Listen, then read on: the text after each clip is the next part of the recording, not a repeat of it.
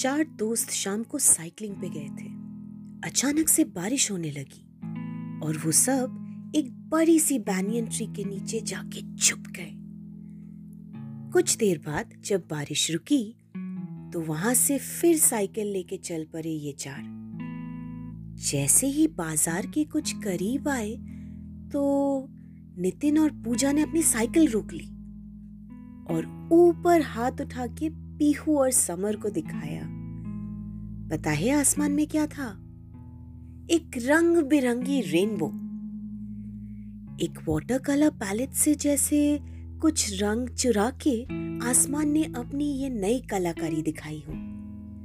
कैसे ये बैंगनी, इंडिगो, नीला हरा, पीला, नारंगी और लाल रंग मिला के एक नए कलर पैलेट जैसे बना ली हो।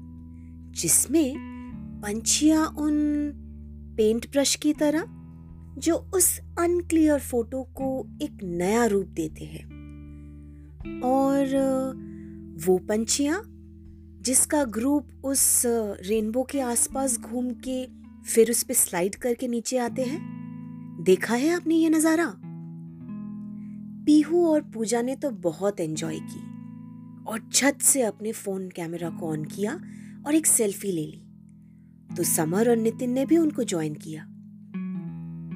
और ऐसे ही एक और दिन इन चार दोस्तों ने एक साथ बिताई। पता है कैसे? एक सुंदर सी शाम उस रेनबो वाली वेलकम के नाम।